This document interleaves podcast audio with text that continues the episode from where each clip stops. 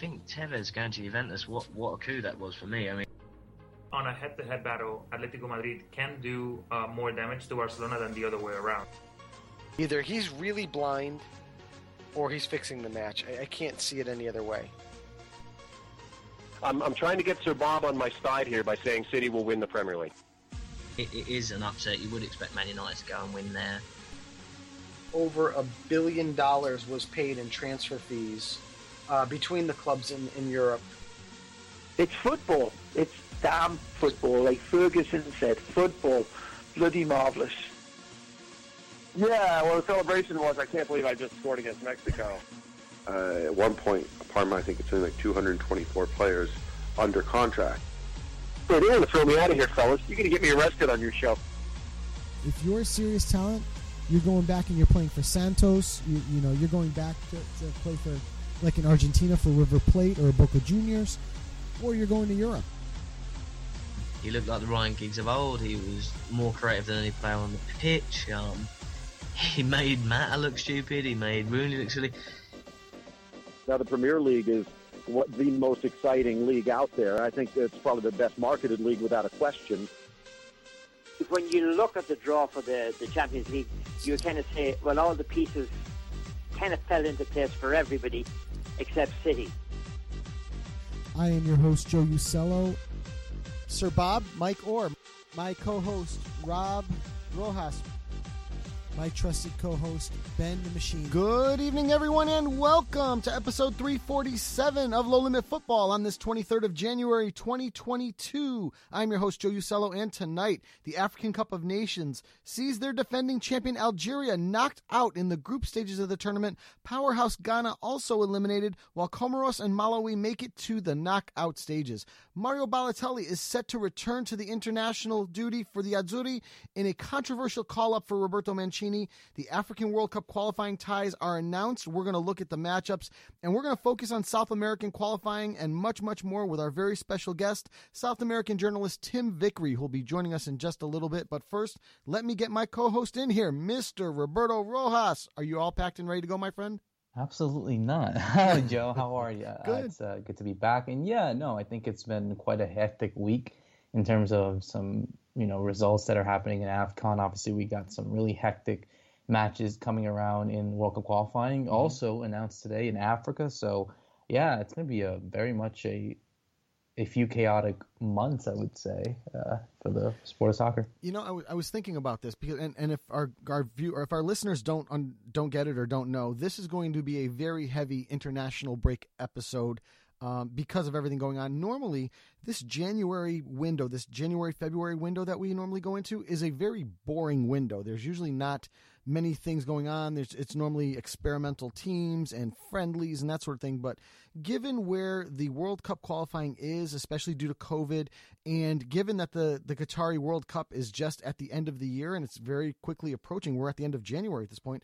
Um, this window becomes ultra important for many many teams, and I think we're going to dive into that in a little bit. Um, so it's it's kind of weird, right? Normally you would just kind of get this little break here, but this time this is nothing nothing like a little break. This is a very big break, isn't it? Yeah, Yeah. absolutely. So let's um yeah let, let's get to it and we'll get to that discussion in just a little bit. But first, my friend, you have the trivia question. So if you would do the honors, my friend. Yes, I will. So, over the last few days, um, we saw this is a Premier League question, by the way. All right. We saw James Ward Prowse of Southampton score his 12th career free kick goal, placing him second in the all time list of most, free, uh, most career free kick goals in Premier League history. He is tied with the record with two other players on this list and is only six shy of this player. Can you name the two that are tied with Ward Prowse and the name of the player with the most career free kick goals in Premier League history? Wow, that's going to be a tough one.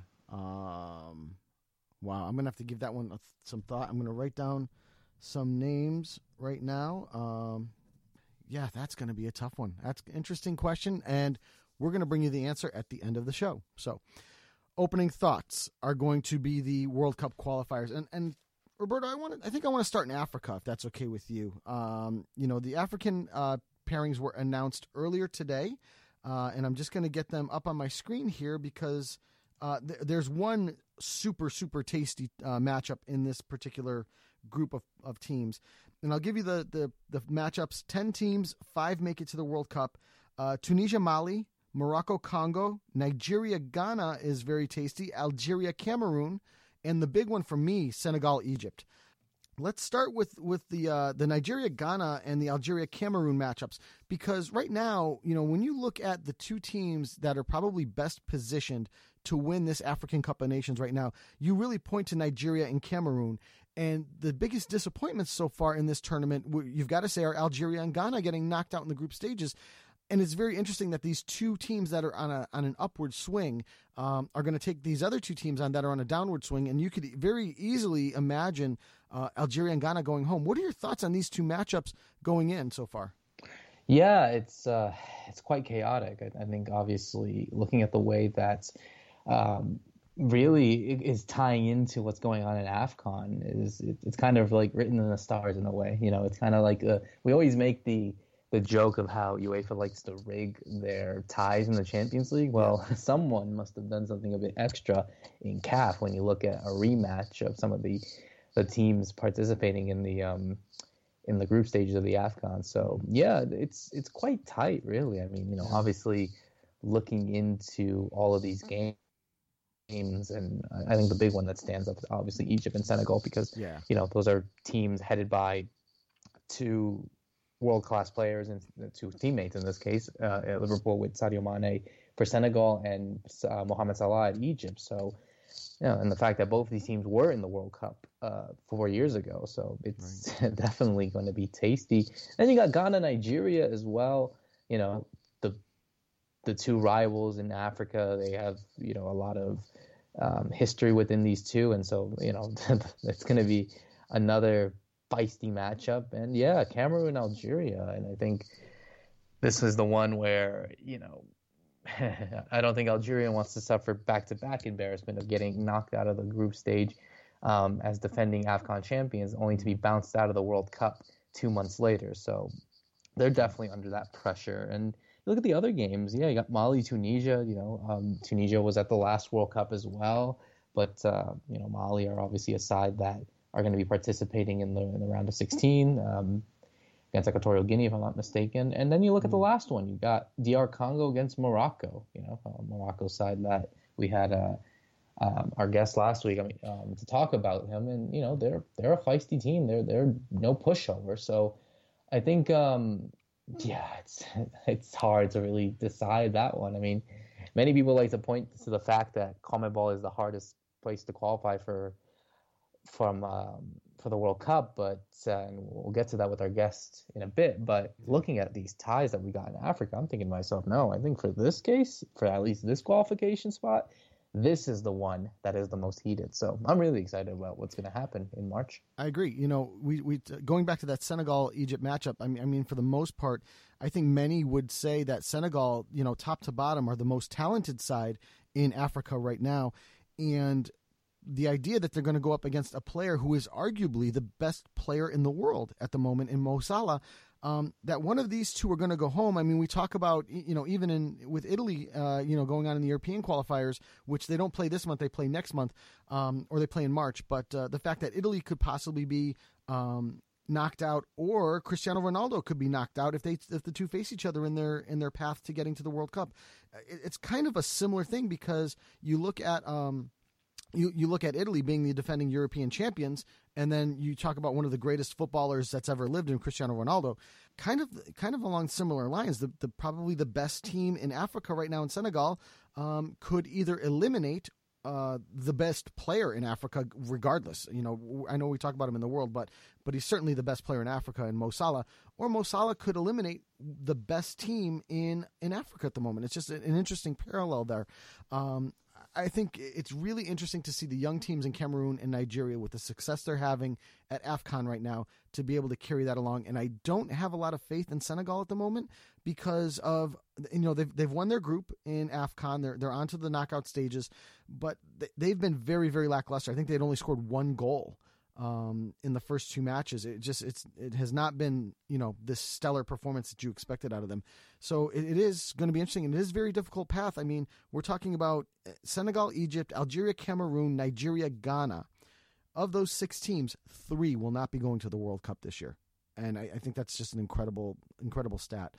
Um, let's let's shift continents and let's head over to North America quickly, my friend, because as we stand right now in North America, um, just looking at the final stages here to refresh everybody's memory, we currently have Canada leading the way with 16 points, followed by the USA at 15, and then Mexico and Panama tied at 14 points, with Costa Rica outside of that. Um, that qualifying spot at nine points. And, and Jamaica's also made a, a nice little run here.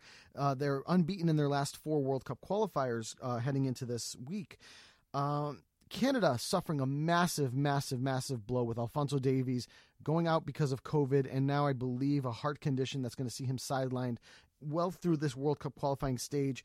And Canada going to have a couple of very difficult matches, including hosting the United States uh, coming up uh, in the middle of this qualifying window. They're also going to have El Salvador and Honduras at, uh, on the road, so they're going to have to travel to South to uh, to Central America, and then uh, hosting you know one of their biggest competitors in the region and the team that's one point behind them in the United States.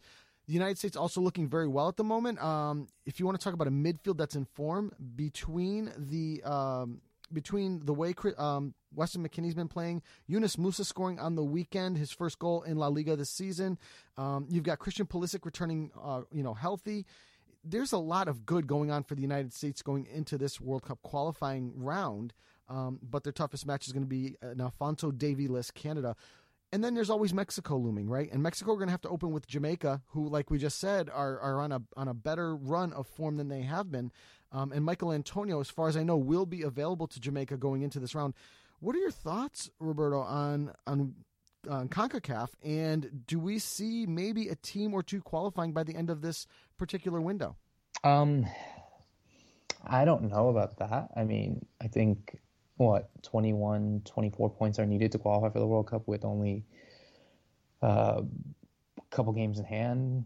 I think it's after february there's only three more games. I mean yeah it's likely. It's likely. I think obviously picking up points at home is necessary for the united states. And if they can get something in canada who are obviously looking to qualify for their first world cup in a long time i think yeah i think it's safe to say that they should have enough to get over the line. And and rightly so. I think um, you know it's it's definitely a, a, side that needed that kind of uh, wake up call, and so I feel as if though getting the results that they need and to pick it up as soon as possible is, is important. And you know, you know they don't want to go into having to deal with two road games in March to Mexico at the Azteca and then Costa Rica, which are tough in itself. Um, so you want to pick up those points just in case that um, things do go wrong in in March. Yeah. But um, looking at the other teams, I think Canada are really looking good. You know, I, I think they are really in a good spot to qualify, and I'm happy to see that because I think it's been so long since they haven't been to a World Cup. And again, with this talent that they have at their disposal, with the likes of Alfonso Davies, who you know is not on the side but could be in the World Cup squad, but you still have players like Cyle Larin, um, Jonathan Davies. Oh, I'm sorry, I think. Um, no, correct me if I'm wrong. Davis is not on this team. So Alfonso Davies is not because of his yeah, that's what I uh, thought. So, his cardiac yeah, condition and COVID. Exactly. Yeah, that's what I thought. So you still got Larry, and you still got David, and you still got talented players on that side, and you know it, it's looking good for them. Mm-hmm. For Mexico, I mean. they desperately need to also pick up points. And, you know, I think, you know, the schedule looks a bit more light in a way, if we can say that. You know, they, they play Jamaica away, then they host Costa Rica, the Azteca, and then they play a Panama side who obviously are looking to qualify for the World Cup, inter- the uh, Confederation inter interconfederation playoffs. That's a mouthful. Mm-hmm. so, uh, and and and looking at how far fourth and fifth place are, was it five points or something like that? Mm. That is that is crucial. And so, the more of a of a distance that Mexico can make with the other sides, the more likely that it's it's better for them to to qualify. So, mm. yeah, I mean, I think you have your four. I think you have your four that are, or at least the three that are going to qualify for the World Cup, and then your fourth place spot that could decide. Um, you know, I think they play the team from from Oceania, which could be possibly New Zealand. So it's looking pretty good, honestly.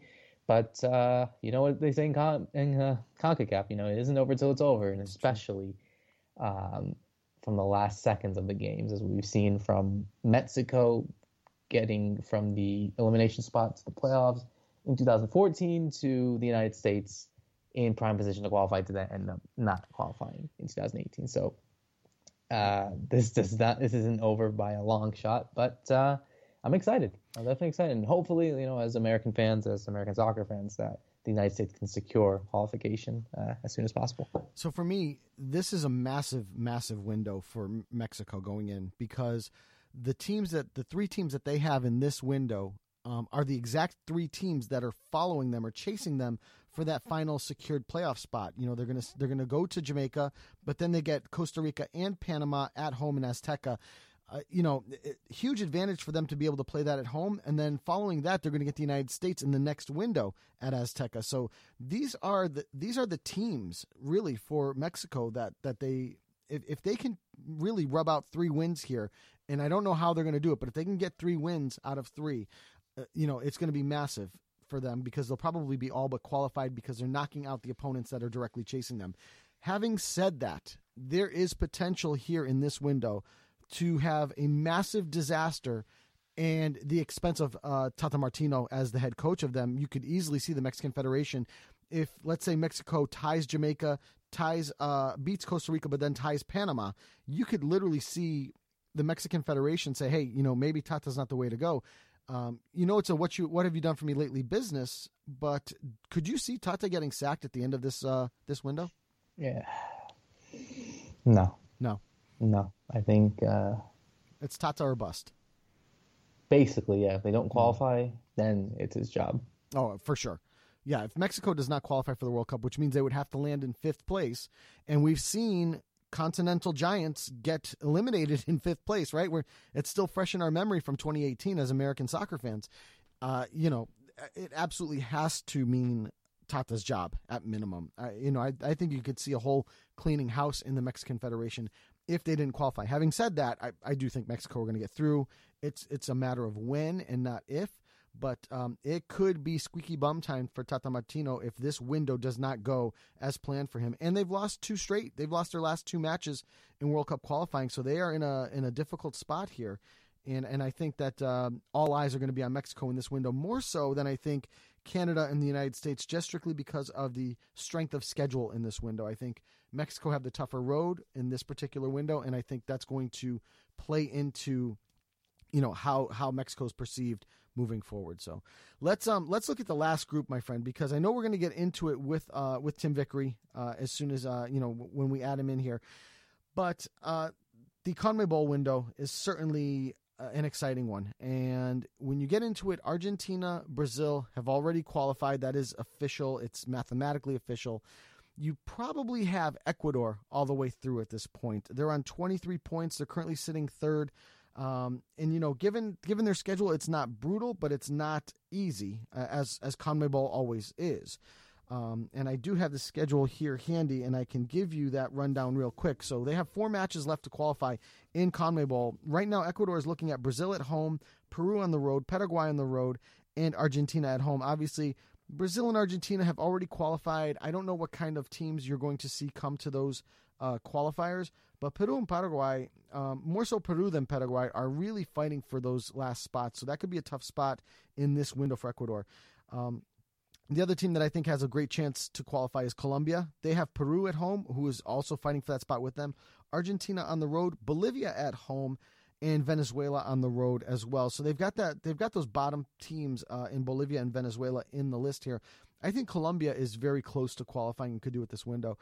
Um, unfortunately for Paraguay, I don't think they're going to make it. And and you know, I know that's that's tough. You and I could be sitting on the sidelines, my friend, again with our with our nationalities. Um, you know, missing the World Cup. There's a very real chance of that happening. Um, without giving away too much of what Tim Vickery said, what are your thoughts on CONMEBOL, um, especially this window? Do we see Ecuador get over the uh, get, get over the line in this window, um, or do we see maybe somebody like Bolivia actually step back into the race and make things difficult? Yeah, it's it's really going to be a, a, really tight window of two games. Um, I think, you know, it's going to be interesting to see how you know the qualified teams of Brazil and Argentina, who have their strongest squads regardless, you know, approach these games, especially because they're playing teams that are desperate for qualification for the World Cup. You know, like like you said, Ecuador is hosting Brazil, and then Brazil have to play Paraguay, whereas Argentina have to travel to Chile and then host Colombia on this match day. So, I think um, I think really when you look at it for Uruguay's sense, I think you know, and I'm not saying in, in any disrespect to Paraguay because I also don't think they're going to qualify for the World Cup anyway. But um, I think they could really take an opportunity here and, and, get maximum points away to Paraguay, which they've never done ever. Like they never won a game in Paraguay in their World Cup qualifier history, and then finish it against Venezuela. You know, looking at the other games, they have Peru and then they play on Chile. So take on Chile. So I think it's really looking very good for these guys. Mm. Um, I do feel confident that they will qualify for the World Cup, whether it be automatically or in the playoff spot. That I can't tell you, but um, yeah, it's it's it's going to be tight for Bolivia. I mean, you know, they haven't won an away game in years, decades even. So they're going to have to pick up uh, the most that they can do is obviously win the game at Venezuela under Jose Pekerman, the new manager. So um, yeah, it's it's really tough. Chile have a tight game. They have a tight schedule uh, in general, really, you know, having to play Argentina and then having to travel to La Paz in altitude against Bolivia. So, you know, and then obviously taking on Brazil in Brazil and then Uruguay, Uruguay in the final game. Mm. Um, so I think they won't have enough to go over the line. And for Peru, I think, um, yeah, I think just because of them also traveling to Colombia and then taking on Ecuador, Uruguay, and then Paraguay. I think they'll, they'll be able to get some points from some of those games, but I don't think it'll be enough for them to to get over the, the hump. I think I see them in in sixth or or seventh place in this sense. Um, but uh, you know, I think Ecuador also. I, I think they do it. I think they do it. I think if they can get the win against Peru and snatch a a draw in Quito against Brazil, um, I think that would be enough for them to qualify for the World Cup. Yeah, I think that, and I also think Uruguay can really do the the best in terms of helping themselves here, giving that they've got Paraguay, Venezuela, and then Peru. Um, Paraguay, Venezuela, the bottom of the of the table for for CONMEBOL, and then you look at Peru, a team that's directly challenging them. I think Colombia can really do a lot of good things here at this point to solidify their their ticket to the uh, the World Cup in Qatar. So we'll have to see, and we're going to give you matches of the week coming up, of course. Uh, that will pertain to these to these particular qualifiers. So um, earlier today, we were joined by South American football journalist Tim Vickery.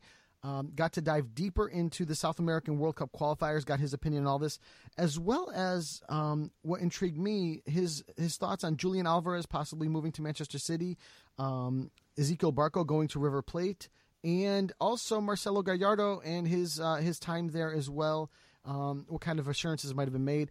Also, Diego Valeri moving back to his boyhood club Lanús. We talked about that as well. So, um, great stuff in this interview, and we hope you enjoy it. So, without further ado, the Tim Vickery interview. And joining us now on Low Limit Football, South American football journalist Tim Vickery. Tim, welcome back to the show. It's always a pleasure to have you on the show, especially when we lead into World Cup qualifying. So I'm going to kick it off with a with a very general question. We've really got uh, five teams vying for two spots left in World Cup qualifying in CONMEBOL. We know that Argentina and Brazil have already moved through. Both have been unbeaten and a game at hand uh, against each other leading into these final rounds of qualifying. And with four matches left, we see Ecuador currently leading the way at 23 points. And then it gets very, very tight with Colombia at 17, Peru 17, Chile at 16, Uruguay at 15. I think at this point we probably would count Bolivia out as it seems like a bridge too far to travel. Um, I wouldn't. Oh, I wouldn't. All right. Well, let's add them into the mix. I don't have their schedule yeah. to close, but I was looking at the schedules between the teams. And uh, for me, Colombia has the easiest run with Peru at home, Argentina on the road, Bolivia at home, and Venezuela on the road. I think they have the easiest path to get one of those spots. If we're counting Ecuador in as the final team or one of the final teams, which of the other teams do you think, including Bolivia, has the best chance to qualify in that fourth spot? Well, remember you said two spots let's not forget that half spot, that playoff spot, because uh, at the moment a lot of those company those countries would take it. And uh, let's remember that 2010 Uruguay came through the playoff spot and ended ended up reaching the semi-finals of the World Cup. So um, the playoff spot is is important as well. Um, something is going to go have to go badly wrong for Ecuador to fail, um, and it, will be a mathematical.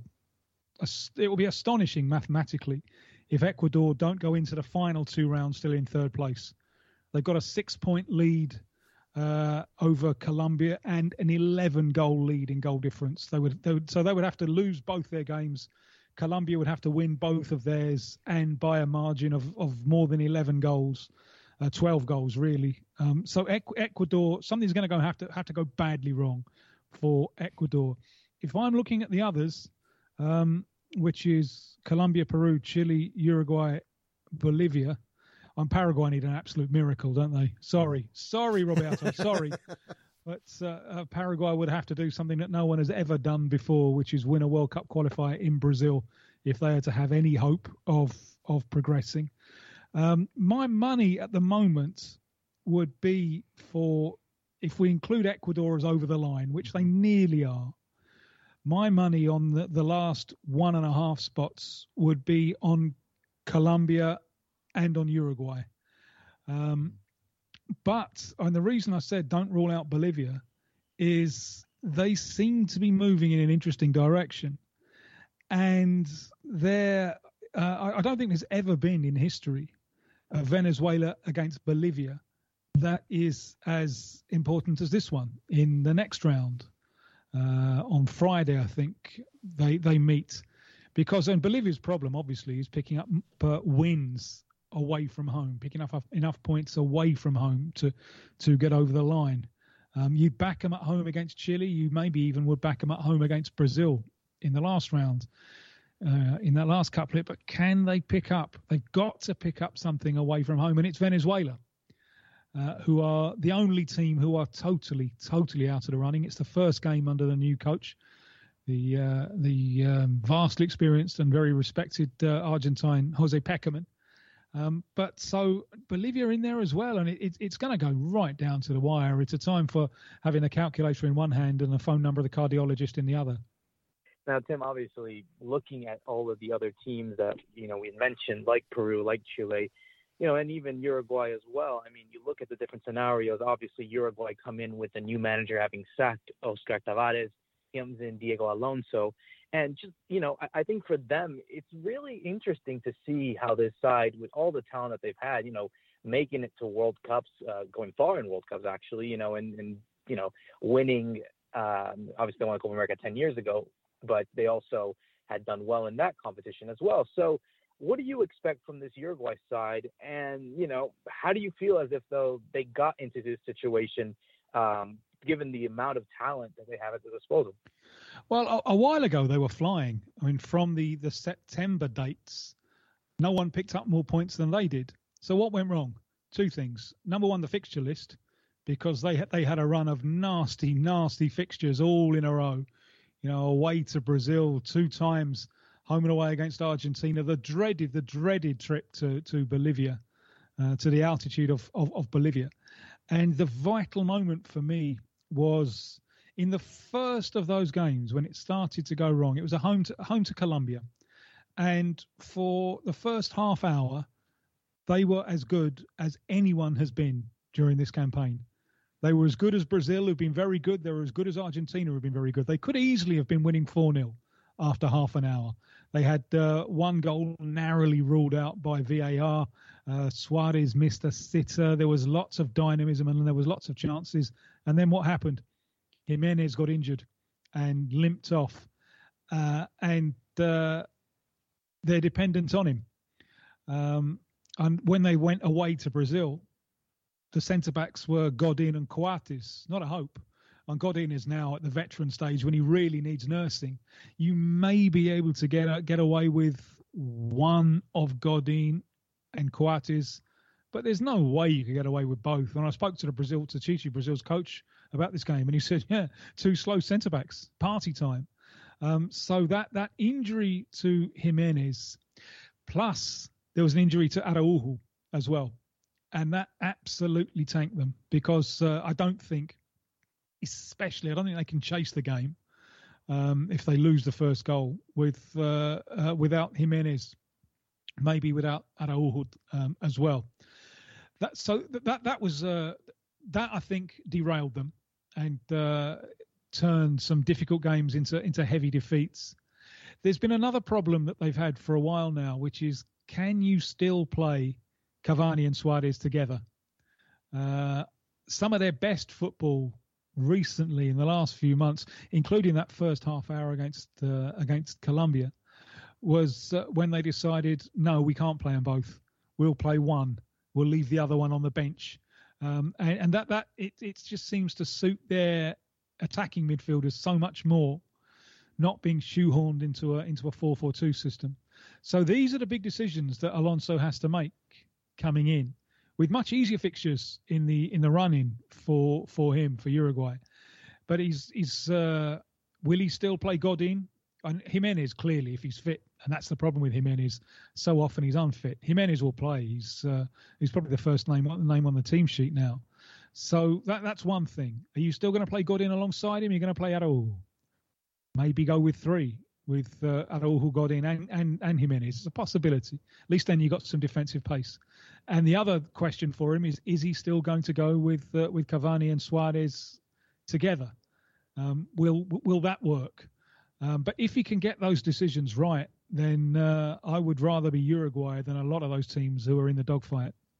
Well, I'll definitely keep an eye on that as I'll be at the stadium for the Paraguay uh, Uruguay game. So it'll be very interesting to see what happens. Now, Tim, I have a question about Diego Alonso coming in for Oscar Tabarez, obviously coming in midstream here during World Cup qualifying, and, and given the dogfight that Uruguay are in to get uh, qualified here, they also currently are on a run of losing their last four matches in World Cup qualifying. But as Roberto indicated, the big matchup this week with uh, Paraguay uh, on the road in Asuncion, what kind of team do you expect to see out of Diego Alonso? Or, and really, I want to rephrase the question. How different will Diego Alonso's Uruguay look in comparison to Oscar Tabarez's Uruguay, uh, uh, uh, to Uruguay that we've seen for many, many years? Yeah, well, th- th- this is what I'm waiting to see. Will he go with, with both Suarez and Cavani, or will he will he do something other than four four two? Um, I, I it, it's totally understandable for me that Tabarez decided to stay on after the World Cup in Russia, because you might have thought, you know, with his age and with his health, that would be the time to to quit. Mm. You know, he's done a magnificent job. Uh, and uh, Uruguay, who I think they they made one of the previous four World Cups. Under him, they made three, always qualified from the group, and uh, in two of those three, statistically, Uruguay were the best South American side, and it's it's an, it's an extraordinary uh, achievement. But he didn't quit because he he could see Qatar as the competition where he would still have his veterans, he would mm. still have Suarez, Cavani, and Godin Cáceres, uh, some who've, who've given him so much over the years, he would still have them, and he would have this very talented generation of midfielders, Valverde especially, uh, Bentancur, although he hasn't quite developed as, as you'd have hoped, um, ben, Bentancur, um, uh, uh, Torres, you know, some some some lovely names there. Uh, Giménez, Araújo coming through. So you could see why he wanted to stay and why he wanted to end it in uh, in, in Qatar. Well, it hasn't proved possible. I think that the, uh, the, the fixture list and the injury to Giménez had a, had a lot to do with that. Uh, and it's clear that Alonso is, is going to retain plenty of Tabarez, and the players still have immense respect for Tabarez. And Alonso has said uh, the one the thing that is staying is the identification that they have with the shirt that uh, that, that Tabarez fostered all the way through the youth ranks. But Alonso is also going to be his own man. He's made a point of calling up people who didn't fit, who Tabarez thought maybe were disruptive influences. Uh, Nico Lopez, the striker, Sosa in goal, and he's got to, he's got to put in an, a, a, an untried goalkeeper with Muslera injured. Will he go for the long-term replacement Campaña, who's in the Middle East, or will he bring in Sosa? Uh, so he's got some big decisions to make, and it will be immediately uh, evident that he is his own man. But I'm very intrigued to see what he does with this side. It's, it's certainly a crucial time for him to be opening his book of business uh, as the national team coach. That's for sure. Um, before we let you go, I do want to ask you about a couple of players in um, that have made the move this week from MLS back to Argentina. Uh, and, and very interesting moves. One, and they're kind of uh, polar opposites. The first one, Diego Valeri, who goes from Portland Timbers back to his uh, childhood club in Lanús. I spent eight years in the MLS, uh, scoring 86 goals in 242 matches. He's won MLS Cup with the Portland Timbers, um, and certainly considered a, a Timbers legend. Um, mm. Kind of an older player, though. I believe he's 32, if I remember correctly, going back to Lanús, to, you know, for maybe his swan song with his boyhood club. What are your thoughts on that move? And I'm going to give it to you. I'm going to give you the second part as well in Ezequiel Barco, who is going from Atlanta United to River Plate, um, and it's a very a very different move from uh, from Diego Valeri in the fact that uh, Ezequiel Barco is 21 years old, so kind of cut his teeth in MLS for three years, you know, up here at Atlanta. Of course, won MLS Cup with Atlanta United as well, but now goes to River Plate, who's losing Julian Alvarez to Manchester City by all reports. Um, you know, what are your thoughts on the two moves going to MLS, and even then with Julian Alvarez going to uh, potentially going to Manchester City? Well, yeah, Valeri will be a, a spring chicken next to the uh, Lanús centre forward, Jose Sand, who's 41. wow. um, good player, Valeri. But I, I always thought, you know, um, Europe. I remember Zanetti years and years ago when he was at Lanús first time around saying he'll do well in Europe. And I never thought he would. He's just not quite quick enough. Um, I, but I, I, still think he's a player with with uh, with a lot to give. Mm-hmm. Um, and uh, why not? You know, um, uh, why not round it off with uh, a few years with Lanús? Barco is is interesting. I wonder if Barco regrets going to MLS in terms of his long-term career development. I wonder. Uh, and I saw him step up and take a vital penalty in the packed Maracanã Stadium in a final. You know, in the mm. final of the the Sudamericana, the uh, Europa League equivalent. You know, at 18, you're thinking, blimey, that's personality, that strength of personality. Where, where's this fella going to go? Um, the River Plate project is interesting because uh, they persuaded the coach Marcelo Gallardo to stay on, and it looked obvious he was going to leave at the end of last year when they finally won a league title. He's been there what, nearly seven and a half years now, mm-hmm. uh, and he's won everything apart from the Argentine league. But he finally did that last year. Was that going to be it? Was that going to be over? No, they've persuaded him to stay, and uh, they persuaded him to stay with the idea that River can form a team that can compete with the Brazilians in the Copa Libertadores because you can see this every year since River Plate won it in, in 18, in 2018. Every year they've got worse against the Brazilians. You know, in in, in uh, 19 they so nearly won the final, but it was snatched at the end away by Flamengo. In 20 they so nearly made it to the final, but were just knocked out by Palmeiras in the semi-final. Uh, and then what, last year, you know, they weren't even competitive in uh, in um, earlier knockout knockout rounds. They were they were savaged home and away mm. by Atletico Mineiro. Um, and and so, I think a promise has been made to to Gallardo to ensure that he's he's got a, a really competitive lineup, and no doubt about it, Barco makes that lineup more. He gives it more quality. Uh, uh, and uh, well, with with Julian Alvarez, and the reports are that if this does go through, it's going to go through in June. Okay. I wonder. I wonder if uh, River Plate will use a few levers to say, you know, assuming that they make it out the group phase of the Libertadores, can't we have him till the end of the year, till the Libertadores is done and dusted, and then and, and then you take him. Um, the the idea, I think, uh, of uh, Alvarez teaming up with Barco is is very exciting because uh, um, you can see them blending very, very well together. And it's good news for the Libertadores because um, the, the, competition. I mean, last year, uh, those three Brazilian giants, uh, the two finalists, Palmeiras, Flamengo, and Atletico Mineiro, in all of the games they played, which is over 35 games, only lost twice. Um, that was Flamengo lost to Palmeiras in the final, mm-hmm. and Palmeiras lost a group game when they when they fielded a, a reserve side. So uh, it's become becoming hard for anyone to, to, to land a glove on them.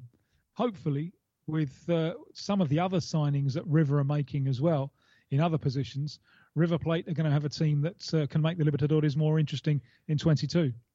It's a far cry from the uh, 2018 final when they had to move the second leg of the Super Classico to uh, to Spain uh, because of all the upheaval and, and the, all the violence that happened in between legs.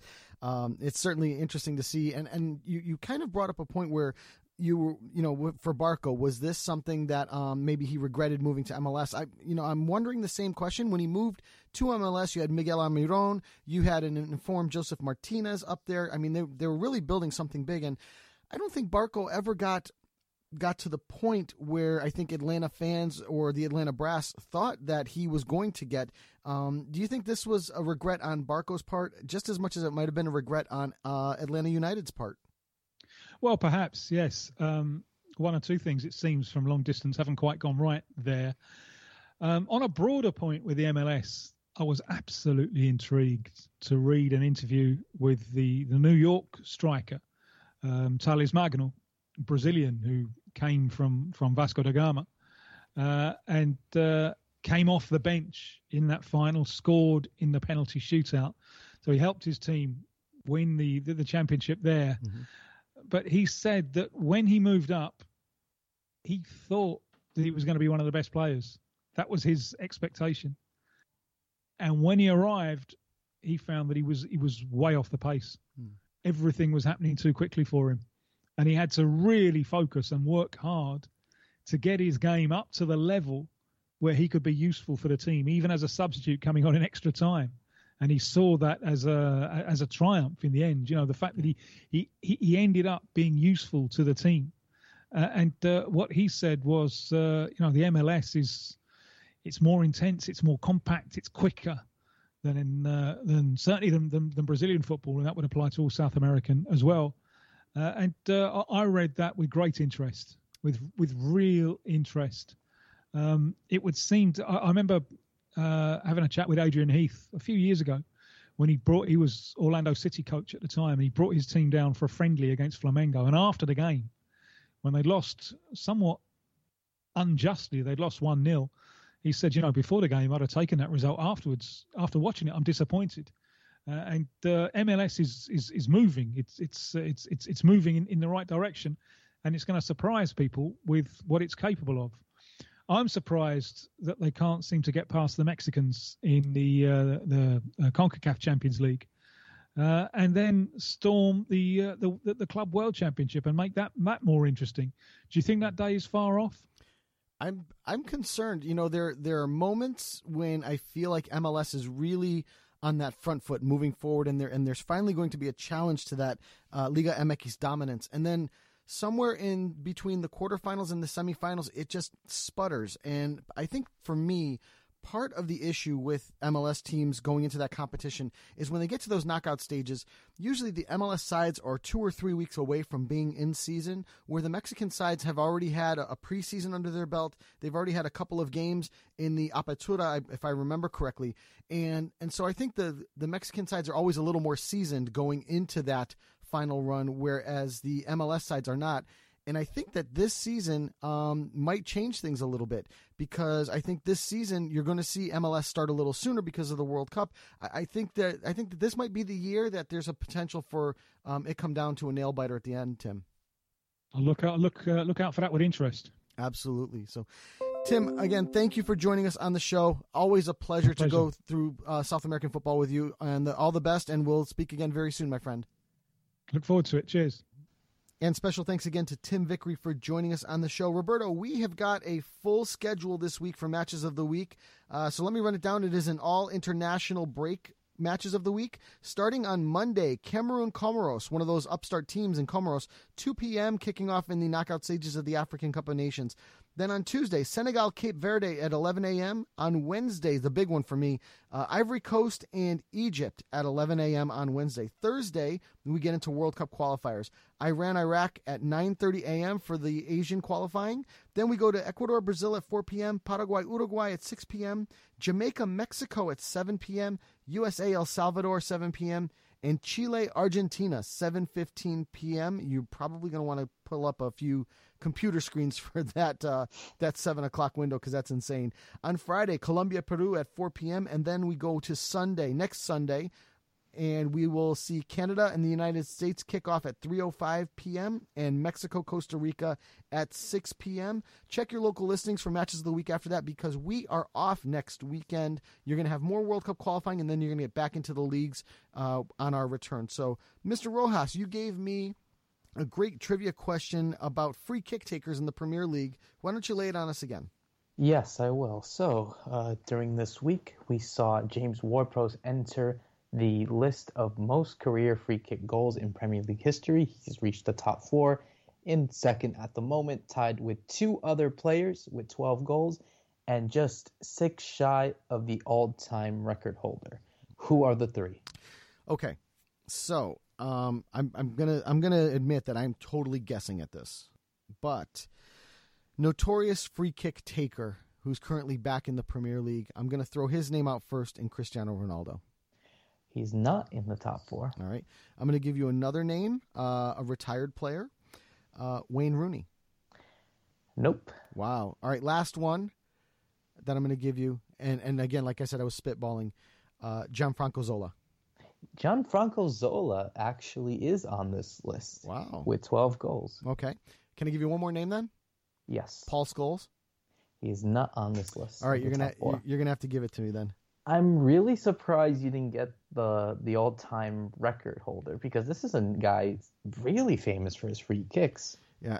He used to play in the Premier League. Mm-hmm. You want to give me more hints? Nationality? If I give it to you, it's, you're gonna give it away. Nationality's gonna give it away, huh? It, it, he's English. He's English. Um, so I'm I'm either guessing One of the it's- most it's, famous it's either- soccer players in the world. Oh Jesus! Bend it like Beckham, David Beckham. David Beckham with the record of 18 goals to his name is on the top of the list. Dummy. What a dummy I am. I can't believe that. Uh, last one, uh, maybe I can give you a hint. Okay. Um, uh, legendary player at Arsenal, Is it Thierry Henry?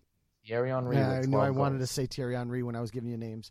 Ah, okay. The list goes as followed: 18 goals for David Beckham for the most career free kick goals in Premier League history, followed by a three-way tie between Thierry Henry, Gianfranco Zola, and new to the list, James Ward-Prowse. God, I think I got I think I got the hardest name on the list. it's just crazy, but a great, great trivia question, my friend. So, without any further ado, we have nothing left on the list. So let's hit the closing music. Let's do it. All right, here we go.